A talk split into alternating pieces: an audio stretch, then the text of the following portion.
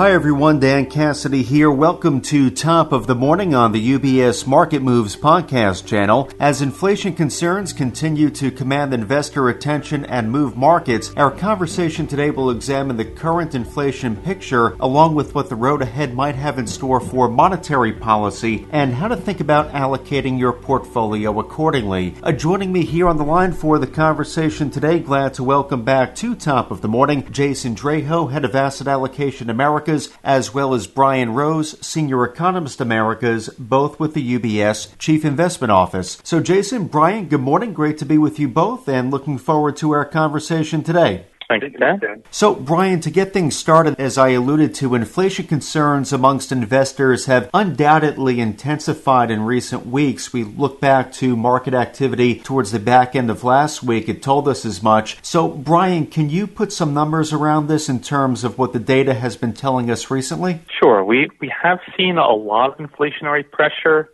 in, in recent months.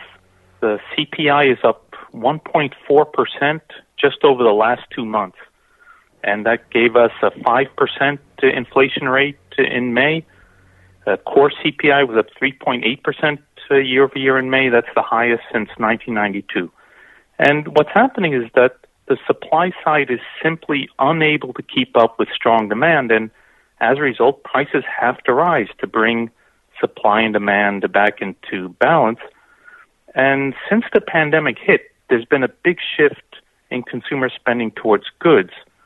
And at the same time, the pandemic itself makes it harder to produce goods. So you have a lot of labor shortages that are disrupting supply chain. So uh, again, supply can't keep up with demand, and that is producing inflation at the moment. Okay, well, Brian, that was very helpful in terms of painting the picture of the near term situation. Now, as we look ahead, Brian, what is the Chief Investment Office's view on whether inflation is transitory, and if so, why? Well, most of this should be transitory.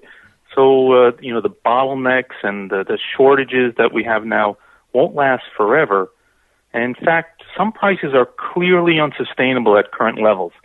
Uh, so, for example, used cars, they're up 30% uh, since the pandemic. And in some cases, they're selling for more than new cars because, uh, you know, there's such strong demand and we have bottlenecks uh, preventing us from, from producing a lot of new cars. And so those prices will be going back down as the bottlenecks uh, are, are resolved. And to sustain really high inflation, you need wages to rise because labor costs are really the key driver in the long run.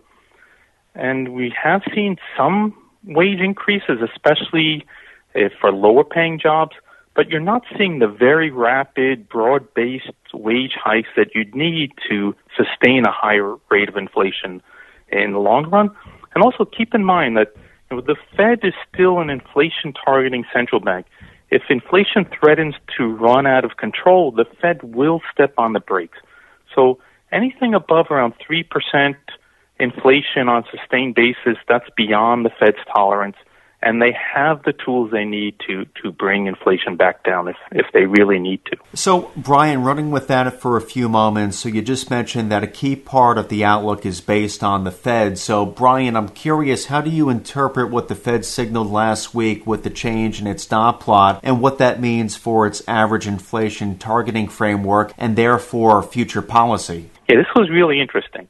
So, what you saw last week is in the dot plot, which shows where the FOMC members expect rates to be in the future, the dots went up more than expected, and the majority of the FOMC now expects rate hikes to start either at the you know very late next year or in 2023.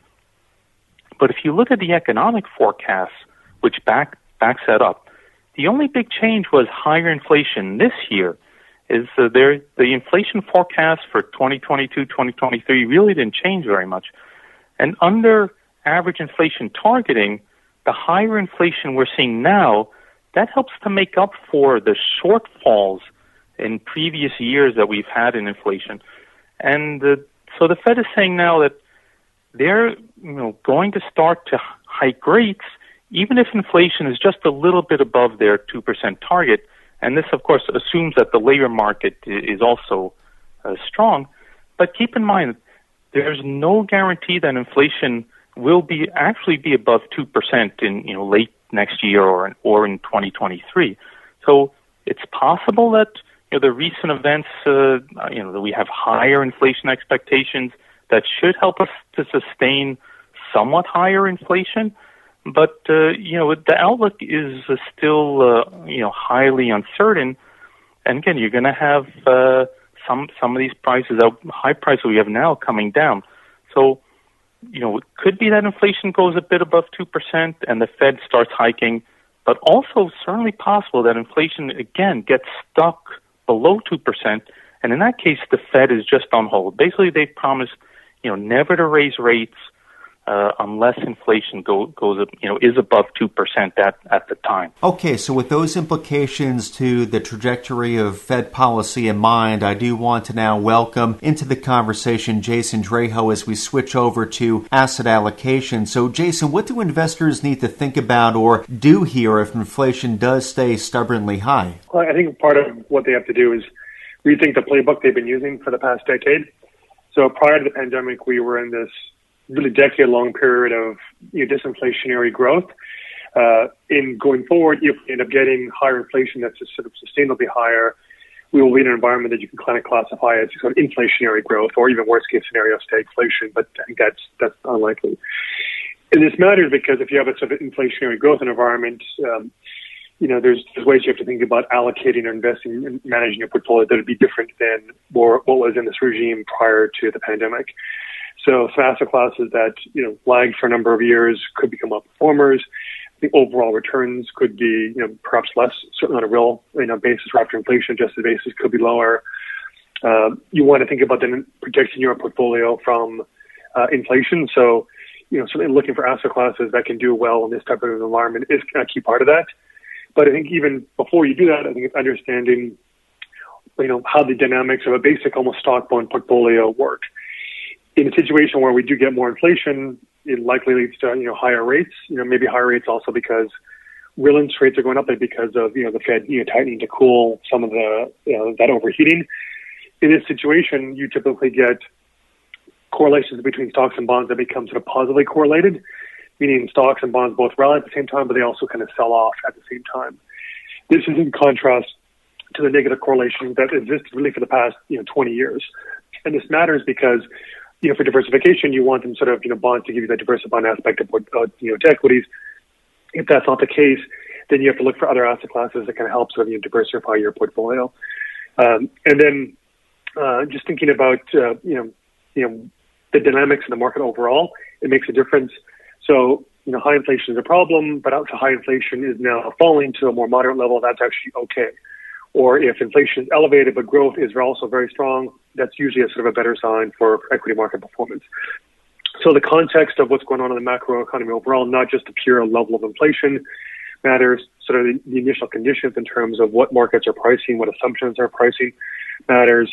So you add this all up. I think that the short answer is really that you know the playbook for how you want to manage your portfolios in an inflationary environment is different than what investors have been used to really for the past decade. So, Jason, you mentioned equity market performance. I, I did side towards the top of our conversation the market activity we witnessed last week, where U.S. equities they did have their worst week in several months in light of these inflation concerns. So, how might that in turn, Jason, translate to the Fed's policy stance? And Jason, what do you think the Fed's actions last week mean for investors and asset allocation? Well, let's you know keep in mind that what the Fed sort of did last week was just purely kind of signaling future you know changes in potentially policy rates. You know, two years down the line, it shouldn't impact in any way you know the actual growth and inflation outlook in the next you know six months, even twelve months. You know, the current trajectory they're on, that should continue. And, the Fed's response, unless they really start to take action, doesn't really change that sort of you know, materially. I think where it matters is what the Fed is signaling about, you know, the future scenario one, two, three years down the line. Uh, you know, the possibility of inflation kind of, you know, running away of, of a stagflation like scenario. That's kind of less likely after what the Fed sort of signaled last week in terms of how much inflation it's willing to tolerate. There's been a scenario, you know, we call it sort of the roaring 20s where, you know, growth is very strong, inflation is certainly above pre-pandemic levels, maybe even interest rates are higher you know, last week's, you know, signal from the Fed suggests that maybe they might also be a little bit less willing to let the economy run hot to allow this scenario to materialize. it's not the only factor, but that's that's you know a possibility. Instead, it seems to be the kind of lower for longer regime that we're in for a number of years, uh, low interest rates, low growth, uh, low inflation. Maybe that will ultimately resume once we get you know through all the pandemic effects, you know, kind of, kind of washing through the economy.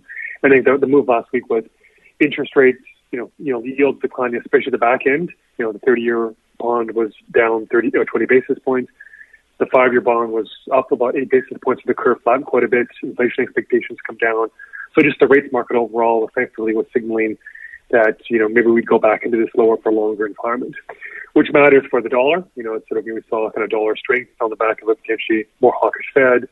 You know, we saw gold, which tends to move opposite of interest rates, you know, kind of pull back. And then in equity markets, we, we saw, you know, this move towards some of this reflation or recovery trade that's been very strong for, for many months. That's kind of pulled back. We saw kind of growth kind of recover. So that's, you know, created some uncertainty going forward is like just how aggressive the Fed will be. What is the right playbook? Is it an inflation sort of playbook or reflation playbook? Or do we go back to the old playbook? I think for the next month or two, uh, we're going to, the market's going to be sort of jostling between these two different or even maybe multiple scenarios. Uh, you know, the markets can also be very sensitive to any economic data that comes in because they know the Fed's not going to respond, you know, reacting to that Fed data. So, you know, market volatility could be, uh, you know, certainly, you know, elevated in, in the situation. Um, and so I think that, that sort of, it creates a bit of a, you know, you know, change potentially in the overall you know outlook, but I think you know not significantly. Jason, with all of that in mind, so it sounds like there's a lot that will be playing out over the next couple of months, and we'll have a better idea if the inflation picture comes the fall. So, what are you recommending, Jason, that investors do, and where do you see opportunities at this time? Well, I think the overall outlook still is, is you know fairly, fairly constructive for, for equities in particular over the next you know, six months.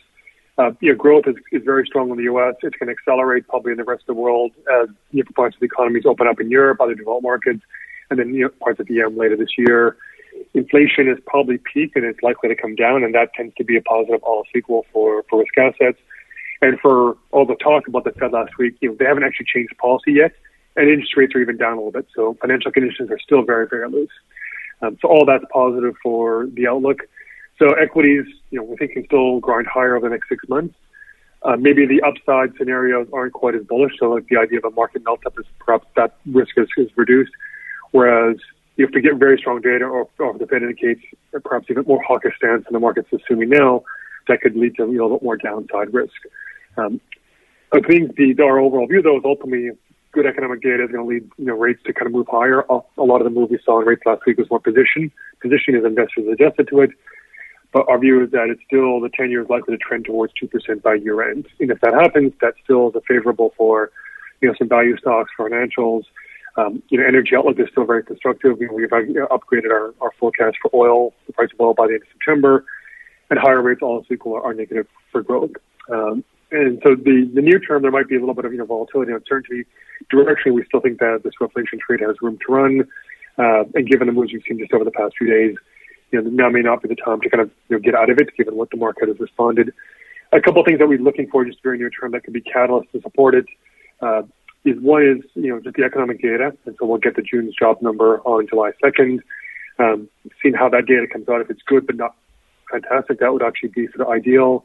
But perhaps the biggest catalyst near term is on the fiscal side. Uh, there's negotiations going on right now for a bipartisan infrastructure deal coming out of the Senate. The Democrats are also working on a budget reconciliation deal. We will know or have greater sense in the next two weeks which path is likely. You know, we still think it's more likely budget reconciliation, but that could even be more likely in about two weeks if the bipartisan negotiations sort of you know, break apart.